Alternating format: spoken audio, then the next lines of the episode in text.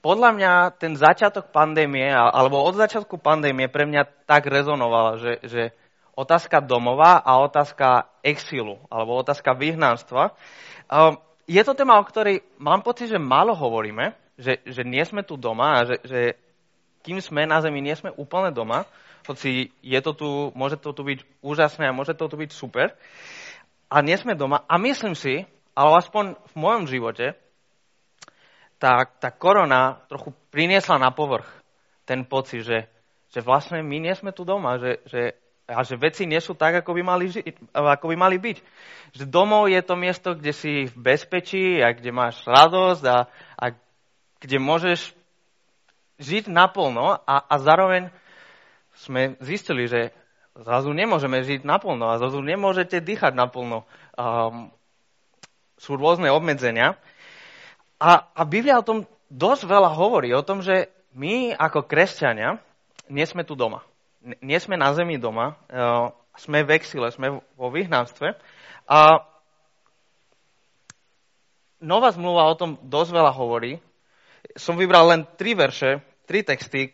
Mohol by som ukázať oveľa viac, ale, ale Peter napríklad hovorí, že keď píše svoj prvý list, tak píše vyvoleným, ktorí ako cudzinci žijú v diaspore alebo, alebo v exile, ktorí nie sú doma.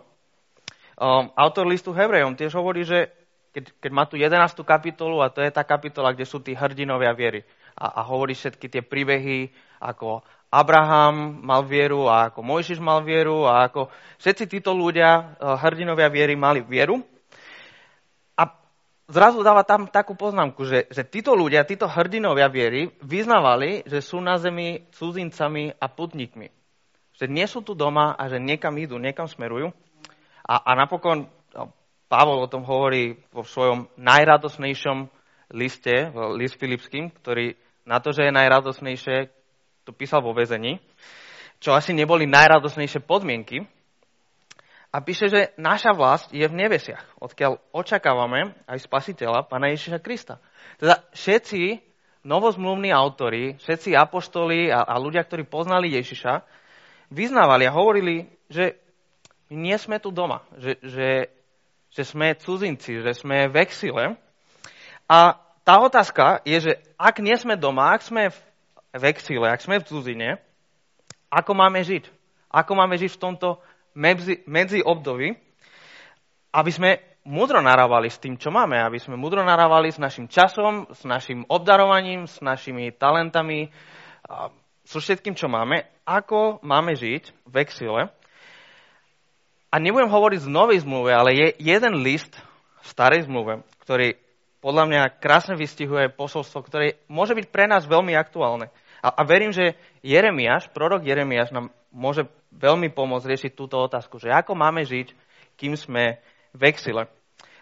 Je to list, ktorý Jeremiáš poslal do Babylonu, keď Babylon napadol Izrael a, a vyviedol Izraelitov do Babylonu a, a síce ostala nejaká skupina v Izraeli, ale väčšina Izraelu boli vo vyhnanstve.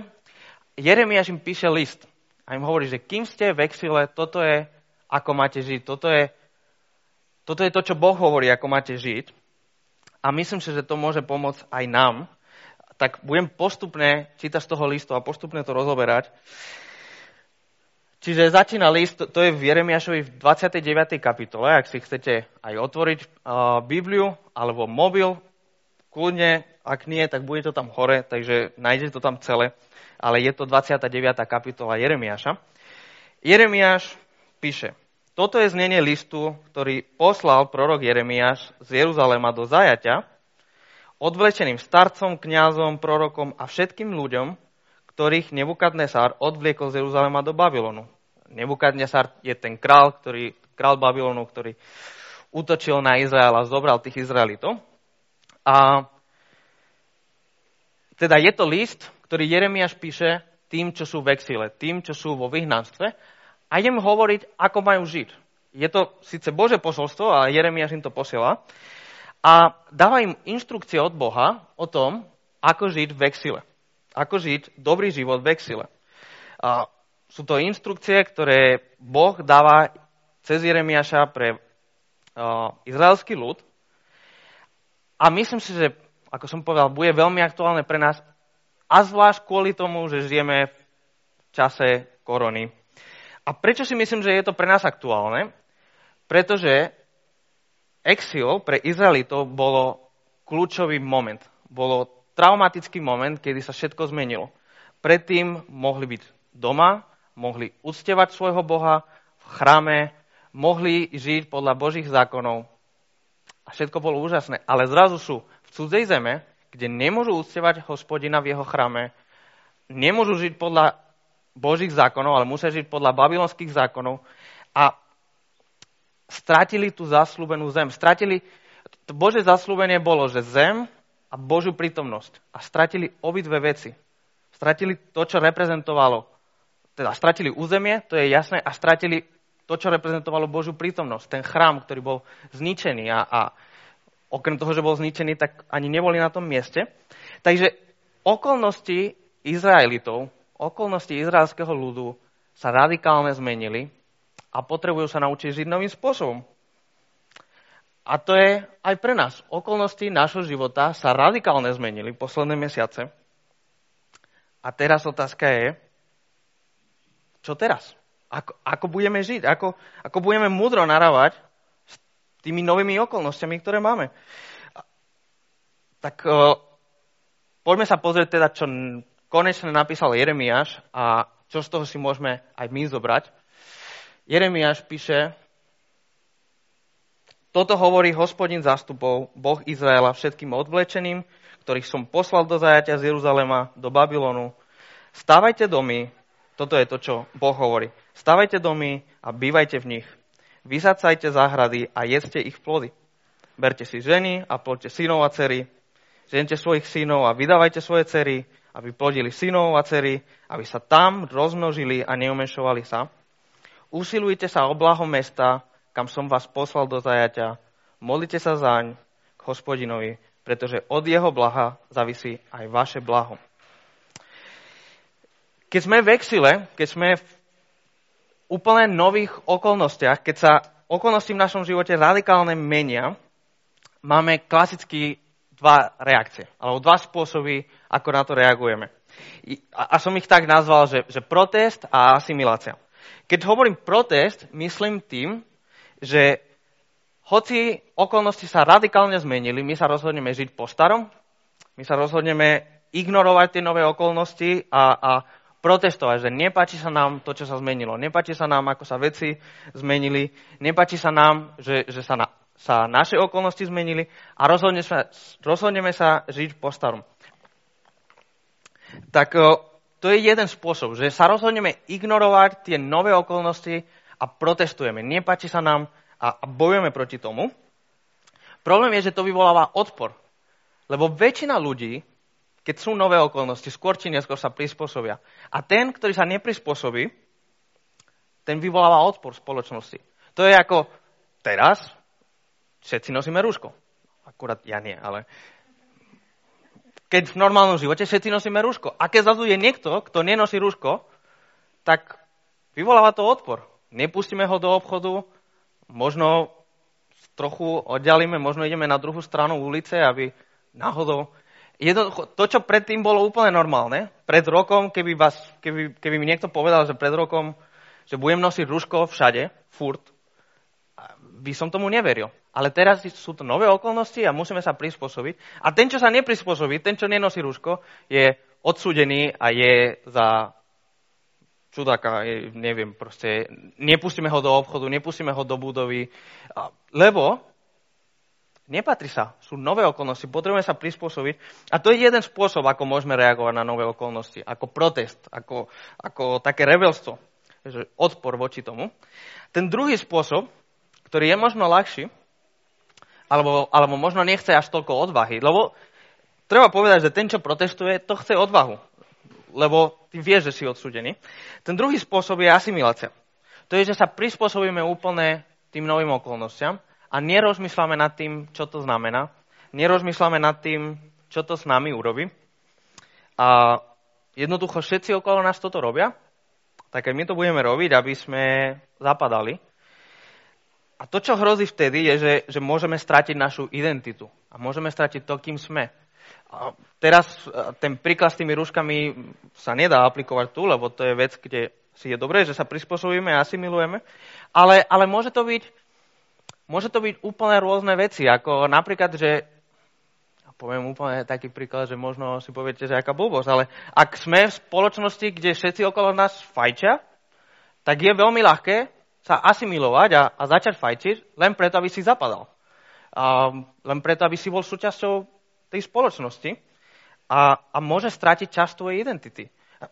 To bol len prvý mm, príklad, ktorý mi nápadlo, ale môžeme to všelijako zažívať a všelijako aplikovať. A to sú väčšinou dva spôsoby, ako reagujeme na nové okolnosti. Buď protestujeme a rebelujeme, alebo asimilujeme a prispôsobíme sa tomu novému, bez toho, aby sme rozmýšľali, že či je všetko nové dobré. A to, čo Jeremiáš a to, čo Boh cez Jeremiáša bude robiť v tomto liste, je priniesť tým Izraelitom, tým ľuďom v exile, takú treťú cestu, taký nový spôsob života, ktorý bude iný. Nebude to ani protest, ani asimilácia, je to cesta exilu, je to cesta pre tých, ktorí nie sú doma a nechcú byť doma, nechcú sa prispôsobiť. Ten, čo sa prispôsobí, ten bude doma a my sme povolaní ani neprotestovať, ani sa asimilovať. My sme povolaní byť v exile, byť cudzinci, kým sme tu na zemi. A je to ťažký spôsob života, je to ťažší než hoci ktorý z tých dvoch, lebo, lebo nemá černobiele hranice. Tie, tie dva prvé spôsoby majú veľmi černobiele. Buď odporujem všetkému, alebo berem všetko. A tento tretí spôsob chce taký, takú múdrosť a je to tenká čara, ktorú musíme sa učiť navigovať. A Jeremiáš, aby im hovoril, ako žiť v exile a ako žiť túto tretiu cestu, im hovorí tri veci. Prvá, ktorý im hovorí, je, že budujte domov. Budujte domy a, a, a vysadzajte záhrady. A ako som hovoril, domov je to miesto, kde si v bezpečí, kde si bezpodmienečne prijatý. A títo Izraeliti, ktorí boli v Babylone, mali pokúšenie domy nebudovať. Lebo oni si mysleli, že budú tam krátko a, a o tom ešte trochu neskôr niečo poviem. Oni si mysleli, že budú tam krátko a že tým pádom nestojí za to investovať a postaviť domček a vysadzať záhradu, ktorá až možno ďalší rok alebo niekoľko rokov prinesie ovocie. Nestojí za tú namahu budovať to miesto, kde budeme v bezpečí a kde budeme sa cítiť, že tam úplne patríme. Ale to, čo Boh hovorí, je, že ak ste cudzinci, tak budujte domov. A keď rozmýšľam, ako my môžeme budovať domov, tak akože jasné, niekto si môže postaviť dom a to je super, ale myslím si, že, že to, čo máme my aplikovať z toho, je, je trochu iné, než len budovať nejakú fyzickú budovu, kde žijeme. Ak domov je to miesto, kde si bezpodmienečne prijatý a, a kde si v bezpečí a kde kde sa cítiš, že patríš, ako my ako církev budeme budovať církev, ktorá bude domovom. Či, rozmýš, či už rozmýšľam ako my v Žiline alebo vy tu v Trnave, myslím si, že naše povolanie ako kresťania, ktorí žijú v cudzine, ktorí, ktorí žijú v exile, je budovať církev, budovať lokálny zbor, lokálnu komunitu, ktorá bude domovom pre tých, ktorí sú bezdomova. A teraz nemyslím naozaj doslovný, že, že bezdomovci, hoci aj pre nich, samozrejme, ale budovať církev, budovať komunitu, ktorá bude miesto bezpodmienečného prijatia. Pre hoci koho. Pre hoci koho uh, v našom okolí. Církev, ktorá bude domovom pre tých, ktorí sa necítia doma, pre tých, ktorí nepatria nikde, ktorí potrebujú to miesto bezpodmienečného prijatia a, a, a bezpodmienečnej lásky, lebo to nikde inde nenajdu. Povedzte mi jedno miesto v Trnave, povedzte mi jednu komunitu v Žiline, kde ľudia sú bezpodmienečne prijatí, akceptovaní a, a, a milovaní. Ja som zatiaľ v Žiline také miesto nenašiel, neviem, či vy v Trnave také miesto máte, ale ľudia toto potrebujú. A to je niečo, čo my môžeme robiť. Môžeme budovať církev, môžeme byť súčasťou církvy a môžeme sa usilovať o to, aby církev, aby táto lokálna komunita, tento lokálny zbor bol domovom pre tých, ktorí sú bez domova. Potom druhá vec, ktorý Boh hovorí, ktorý Jeremiáš im píše, je, že, že rozmýšľajte dlhodobo. Jeremiáš im hovorí, že, že žente sa a vydávajte sa, majte deti a nech, ich, nech vaše deti majú deti a nech aj tie deti majú deti. Že, že nerozmýšľaj krátkodobo, ale rozmýšľaj dlhodobo, že, že rozmýšľaj, čo tvoje vnúčata a pravnúčata. Opäť, Izraeliti mali pokušenie rozmýšľať krátkodobo. Oni si niektorí mysleli, že v Babylone budú veľmi krátko. A Boh im hovorí, že nebudete tam krátko. Budete tam mať deti a vaše deti budú mať deti a, a možno, že aj oni budú mať deti. Oni mali pokušenie riešiť, že čo ja, čo ja potrebujem, čo ja chcem, čo si ja prajem, ako ja chcem, aby vyzerali bohoslužby, či chcem, aby boli viac piesne alebo menej piesne, či chcem, aby to boli moderné piesne, alebo či chceme akože orgán a, a, a ísť akože starým spôsobom, starý štýl, že čo ja chcem? To rozmýšľame krátkodobo, ale Boh nás volá, aby sme neriešili seba, aby sme neriešili, čo ja chcem, ale aby sme riešili, čo bude s druhou a s treťou generáciou. Nie, že keď to tak poviem, nie ako ja chcem, aby vyzerali bohoslužby a nie ako ja chcem, aby vyzerali veci, ale čo môžem spraviť preto, aby náš zbor dnes bol lakavý pre tretiu generáciu, ktorá je po mne. Rozmýšľať dlhodobo, že čo odovzdáme. A čo robíme preto, aby tento zbor, a, a rovnako rozmýšľam o Žilinskom zbore, čo môžeme robiť preto, aby náš zbor bol domovom nielen pre ľudí, ktorí sú tu a ktorí sú v našom okolí, ale pre tú ďalšiu generáciu a pre tú tretiu generáciu, ktorá príde po nás. A to bude znamenať trochu obetovať sa. Keď, keď rozmýšľam, tak zo srandy trochu som hovoril s, s niektorými kamarátmi v Žiline, že tak ja mám veľmi rád Hillsong, hej, kapelu Hillsong ktorá robí moderný worship a, a to je ten štýl, ktorý mne sa páči, je to hudobný štýl, ktorý mne sa páči a keby to bolo na mne, tak aj chvály v zbore by vyzerali ako Hillsong. Lenže pravdepodobne o 20 rokov Hillsong bude tak zastaralé, ako keď ja dnes počúvam orgán.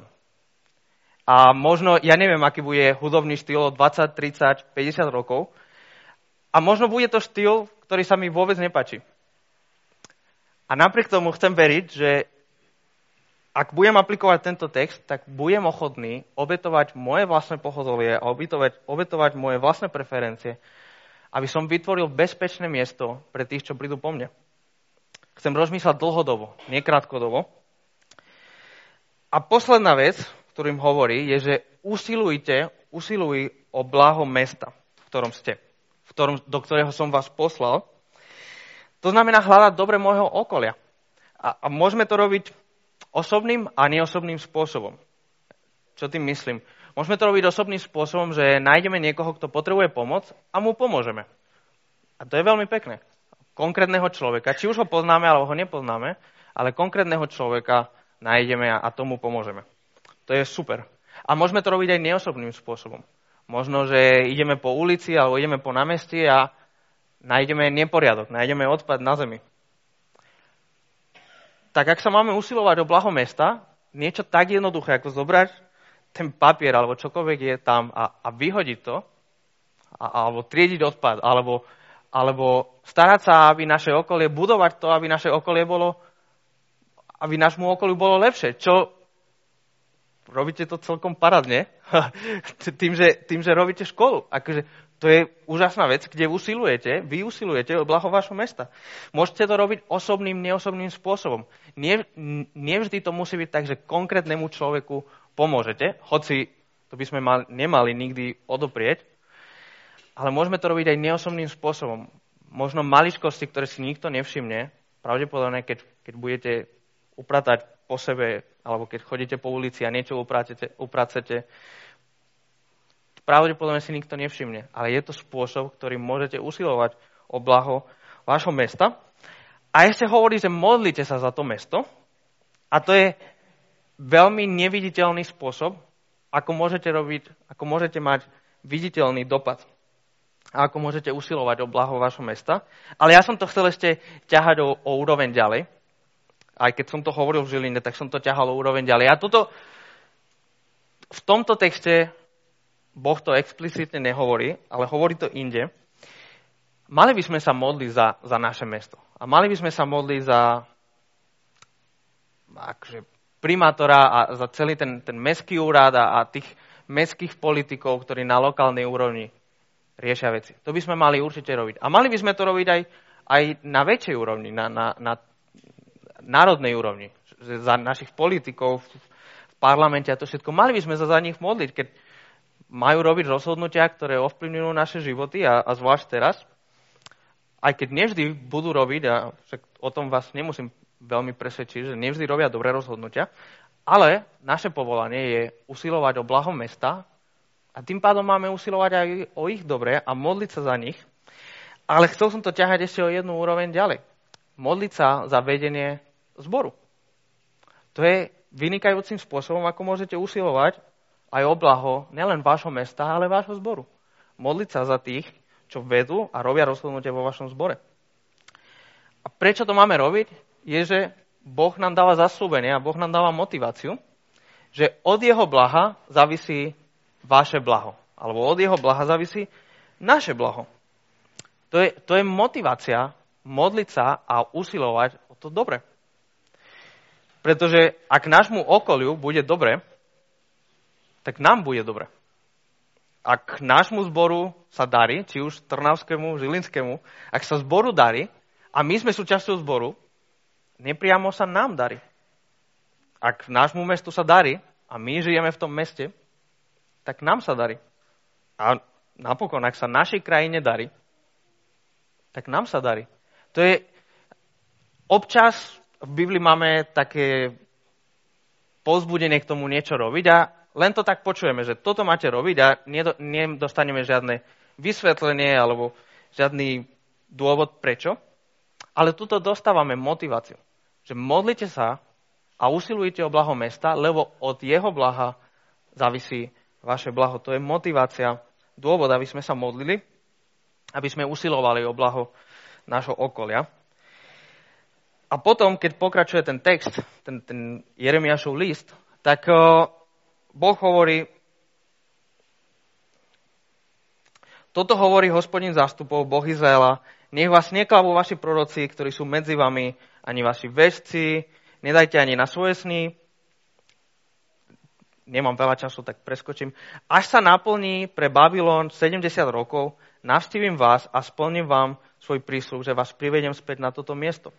To je to, čo Boh hovorí, že bude to dlhodobo. Preto im hovorí, rieste nielenže domy, ale deti a ich deti a druhú a tretiu generáciu, lebo budete tam 70 rokov a to je v priamom rozpore s tým, čo iní proroci hovorili. A to hovorí práve preto, že iní proroci, a tuto som dal text, ktorý je hneď kapitola predtým, neprečítam to celé, lebo je to dlhý text a má kopec ťažkých slov, ktorý nedokážem úplne vysloviť, ale viac menej ide o to, že tesne predtým, než Jeremiáš poslal tento list, iný prorok, ktorý sa volá Chanania, povedal, že toto je prosto, toto je slovo od hospodina. O dva roky budete naspäť doma. O dva roky zničím Babylon a o dva roky budete naspäť v Izraeli. A na to Boh reaguje, že nepočúvajte ich, oni vám klamú, budete tam 70 rokov. Takže je tu boj medzi falošnými prorokmi a Jeremiašom. Falošní proroci, ktorí hovoria, za dva roky budete späť, preto sa neoplatí budovať domov, preto sa neoplatí rozmýšľať dlhodobo, lebo za chvíľu budeme späť. A Jeremiáš hovorí, že nie, budete tam dlho. Boh hovorí cez Jeremiáša, že budete tam dlho, budete tam 70 rokov, tak um, užte sa žiť v tých nových okolnostiach. A keď rozmýšľam nad, nad koronou, tak uh, možno aj ja som bol trochu taký falošný prorok. A, a veľa ľudí možno sme mali taký prístup ako tých falošných prorokov. Že keď začal ten jún a júl a zrazu boli, že nula prípadov, jeden prípad, tak sme si povedali, že zvládli sme to, nepokazili sme si to, vyhrali sme a dobre bude, dobre je. A naozaj, ja som si myslel, že sme to zvládli a že ideme ďalej a že už nebude veľký problém. A teraz, ako sme na tom? Uh, keď som to, keď som to, teda včera bolo rekord, nový rekord, dnes som ešte nepozeral, lebo už som si dal letový režim, tak už, som nedost, už mi nepípalo, že koľko dnes, ale možno dnes máme nový rekord. A pravda je, že toto nebude krátkodobé, že, že aj keď sme si možno mysleli, že to bude len na chvíľu a už akože nemusíme nosiť rúška a už je fajn všetko, tak uh, vyzerá to dlhodobé. Uh, vyzerá, že, že dlho budeme nosiť rúška tuto v nedelu a, a nielen v nedelu a že dlho budeme musieť žiť v týchto nových podmienkach a nových okolnostiach a že nezmizne to len tak, nezmizne to rýchlo. A že väčšinou takto to je v živote, že keď sa niečo mení, tak sa nemení zo dňa na deň.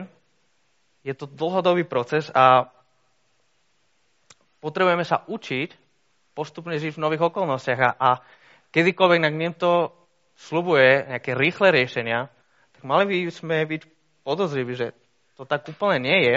A autor Eugene Peterson často hovorí, že, že kresťanstvo je ako dlhá cesta jedným smerom. A myslím si, že je to úžasná metafora. Že je to dlhá cesta a proste musíme byť v tom trpezliví a vytrvali. Lebo nezmizne to len tak rýchlo. A tým pádom potrebujeme sa učiť žiť v tých nových okolnostiach, v tých nových podmienkach, lebo je to nadlho, je to dlhá cesta.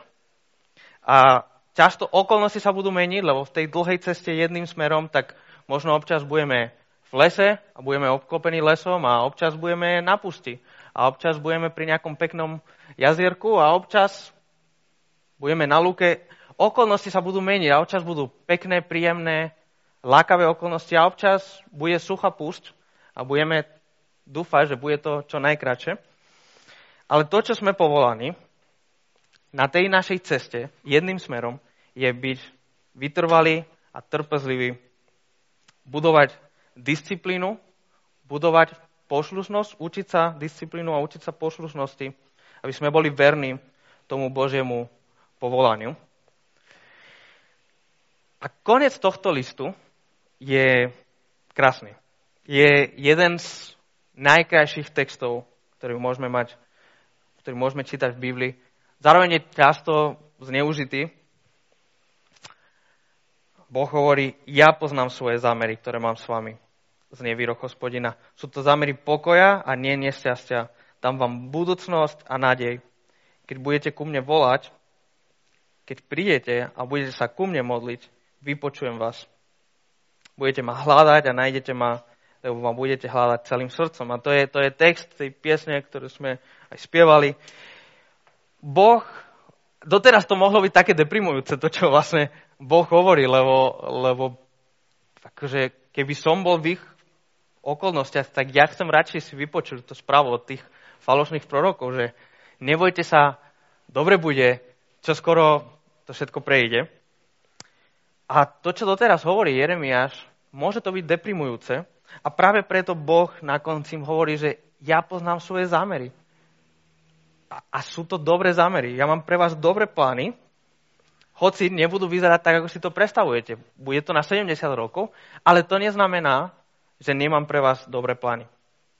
Uprostred exilu, uprostred ťažkých okolností, Boh hovorí, že mám pre vás plány, zámery pokoja a nie nešťastia. Je to Boh, ktorý nám dáva budúcnosť a nádej uprostred ťažkých okolností. Nie, nie napriek, ale uprostred. Má pre nás budúcnosť a nádej. Je to Boh, ktorý vypočuje a reaguje na naše modlitby. Nie je láhostajný, nie je lenivý, nie je pasívny. Je to Boh, ktorému môžeme dôverovať, lebo splnil to, čo slúbil. A, a pre Izraelitov v tomto prípade, okrem toho, že videli v minulosti kopec príbehov, kedy Boh bol verný, tak naozaj Boh po 70 rokoch ich vrátil naspäť. A my ešte máme väčší dôvod veriť tomu, že Boh je verný. Lebo ešte máme Ježiša. A ešte máme Ježišov príbeh. A ešte máme to, čo Boh robil cez Ježiša. A to je oveľa väčší dôvod veriť, že Boh nám dá budúcnosť a nádej a že má pre nás dobré zámery a že, že splní to, čo slúbi. My máme oveľa väčší... Izraeliti, ktorí počuli tento list, v roku 580 pred Kristom, mali dosť veľa dôvodov veriť, že, veriť tomu, že Boh je verný. Ale my máme ešte viac a ešte väčšie a ešte silnejšie dôvody. A, a tým najsilnejším dôvodom veriť tomu, že Boh je verný, je vďaka tomu, čo spravil skrze Ježiša na kríži. To, ako sa za nás dal, to, ako sa za nás obetoval. Z lásky. Boh nám dáva budúcnosť a nádej a Boh nám dáva nové podmienky a máme sa na to pozerať ako nové príležitosti. Tie nové podmienky, ktoré máme, nie sú len obmedzenia, ale sú príležitosťou. Rozmýšľam nad tým, keď bolo úplne tá prvá vlna a úplne začiatok a ako sme museli zavrieť a my v Žiline sme išli, sme začali online robiť tie, tie kostol online a viem, že niektorí ste to aj, aj pozerali. A v niečom sme to mohli brať ako to je hrozné, tie obmedzenia, nemôžeme sa stretnúť. A to všetko platí a, a chýbali sme si a, a chýbala nám komunita. Ale na druhej strane, vďaka tomu, že sme boli zavretí a vďaka tomu, že sme museli, no nemuseli, sme chceli dávať tie bohoslužby online, sme mali možnosť osloviť kopec ľudí, ktorí by do kostola normálne nechodili. Možno by nechodili, pretože majú takú predstavu, že oni sú hriešní a že keď vstúpia do kostola, tak Boh pošle blesk a ich zabije, lebo sú hriešnici. Akože niektorí ľudia fakt kvôli tomu ne, nevojdu do kostola, ale video na YouTube, to je v pohode. To nie je nebezpečné. A druhý dôvod je, že niektorí ľudia nechcú vstávať na 9.30, teda to znamená oveľa skôr stať, prichystať sa, ísť tam na ten kostol a sa im nechce stávať v nedelu. Ale vstávať a v pyžame si pozrieť aj s kavičkou, pri raňajkách si pozrieť akože bohoslužby, to zvládnu. A ak to nezvládnu, tak si to pozreli možno o 11. alebo možno o 3. po obede. Vďaka tomu, že sme mali nové okolnosti, a nové podmienky, nám to dalo nové príležitosti zvestovať Bože slovo ľuďom, ktorí by sme inak sa nedostali. A dokonca máme aj svedectva ľudí, ktorí cez to uverili. Keď prídu nové podmienky, keď prídu nové okolnosti, nie sú to len obmedzenia, nie sú to len negatívne veci, ale otázka je, ako, ako tieto nové podmienky nám prinášajú nové príležitosti pre, preto byť Božím ľudom, preto byť vernými následovníkmi Ježiša. Potrebujeme kreativitu. To je, to je, myslím, že Boží dar mať kreativitu a mať tú flexibilitu, prispôsobiť sa a, a využiť tie nové okolnosti a vyťažiť z toho niečo dobré. A nemáme sa bať, presne ako, ako, ako si sa modlil, nemáme sa bať. Nemáme sa bať tých nových podmienok. Sú to príležitosti. Samozrejme máme byť zodpovední a máme byť opatrní, ale nemusíme sa báť. Potrebujeme sa učiť žiť v tých nových okolnostiach, aby sme tam a vtedy boli verní Božiemu volaniu. Nemusíme čakať, až veci budú dokonalé a vtedy budeme Bohu slúžiť. Ale tam, kde sme a v tých okolnostiach, v ktorých sme, ako mám tu a teraz, v týchto podmienkach a okolnostiach slúžiť Bohu. Sme povolaní takému očakávaniu, ale v trpezlivosti. Očakávaniu, že Boh príde a nás zachráni, tak ako im slúbil, že príde a ich zachráni, ale zároveň v trpezlivosti, že bude to trvať nejakú dobu. Že, že nebude to zajtra. No, možno to bude zajtra, lebo nikto nevie, kedy bude, ale možno nebude zajtra. Možno to ani my nezažijeme a to je v poriadku. Máme očakávať, netrpezlivo očakávať, ale s trpezlivosťou, ak, ak dáva smysel ten paradox. Že nevieme sa dočkať, ale zároveň nerobíme rýchle, súrne rozhodnutia. Očakávame v trpezlivosti. A posledná vec. Boh nás volá, aby sme ho hľadali celým srdcom. A to je, to je, to je výzva pre nás. Pre nás, kresťanov, pre nás ako, ako Boží ľud, aby sme hľadali Boha celým srdcom v tomto období a v týchto podmienkach a v týchto okolnostiach. Tam, kde sme, aby sme ho hľadali celým srdcom. Ale nielen, aby sme ho my hľadali celým srdcom. Lebo nie je to o nás, nie je to o mne a nie je to o tom, aby ja som sa mal dobre a aby ja som mal svoj super vzťah s Bohom. To je veľmi dôležité, ale nie je to len o tom. Ja verím, že sme povolaní aby sme druhých volali hľadať Boha celým srdcom. Aby sme našich kolegov a kamarátov a našich blízkych Aby sme ich pozbudili hľadať Boha celým srdcom, lebo je to Boh, ktorý sa chce dať nájsť. Je to Boh, ktorý chce sa zjaviť. Je to Boh, ktorý chce konať v živote druhých. Chce, chce konať aj v našom živote, ale chce konať v živote druhých.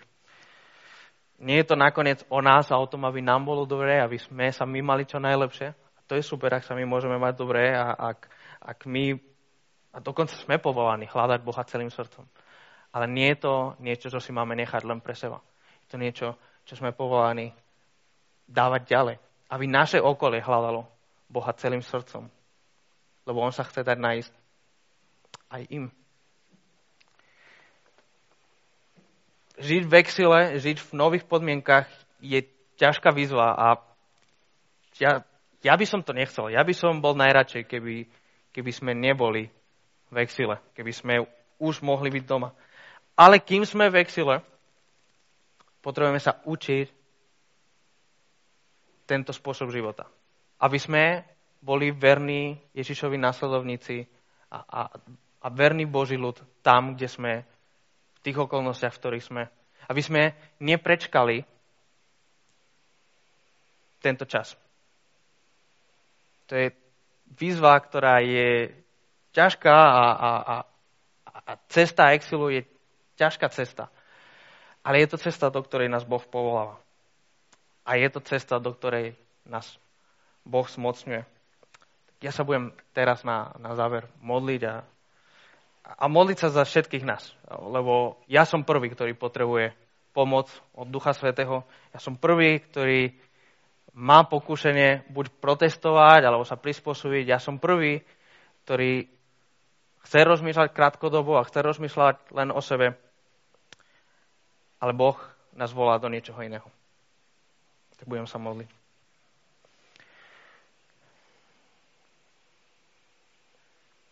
Pane Bože, Ďakujem ti za list, ktorý si napísal skrze Jeremiaša. Ďakujem za posolstvo, ktoré si dal vtedy tým, tým Izraelitom, ktorí boli v exile a ďakujem zároveň za to, ako cez to hovoríš k nám. A hovoríš k nám, ktorí žijeme v úplne inom kontinente a žijeme v úplne inej dobe a, a za úplne iných okolností.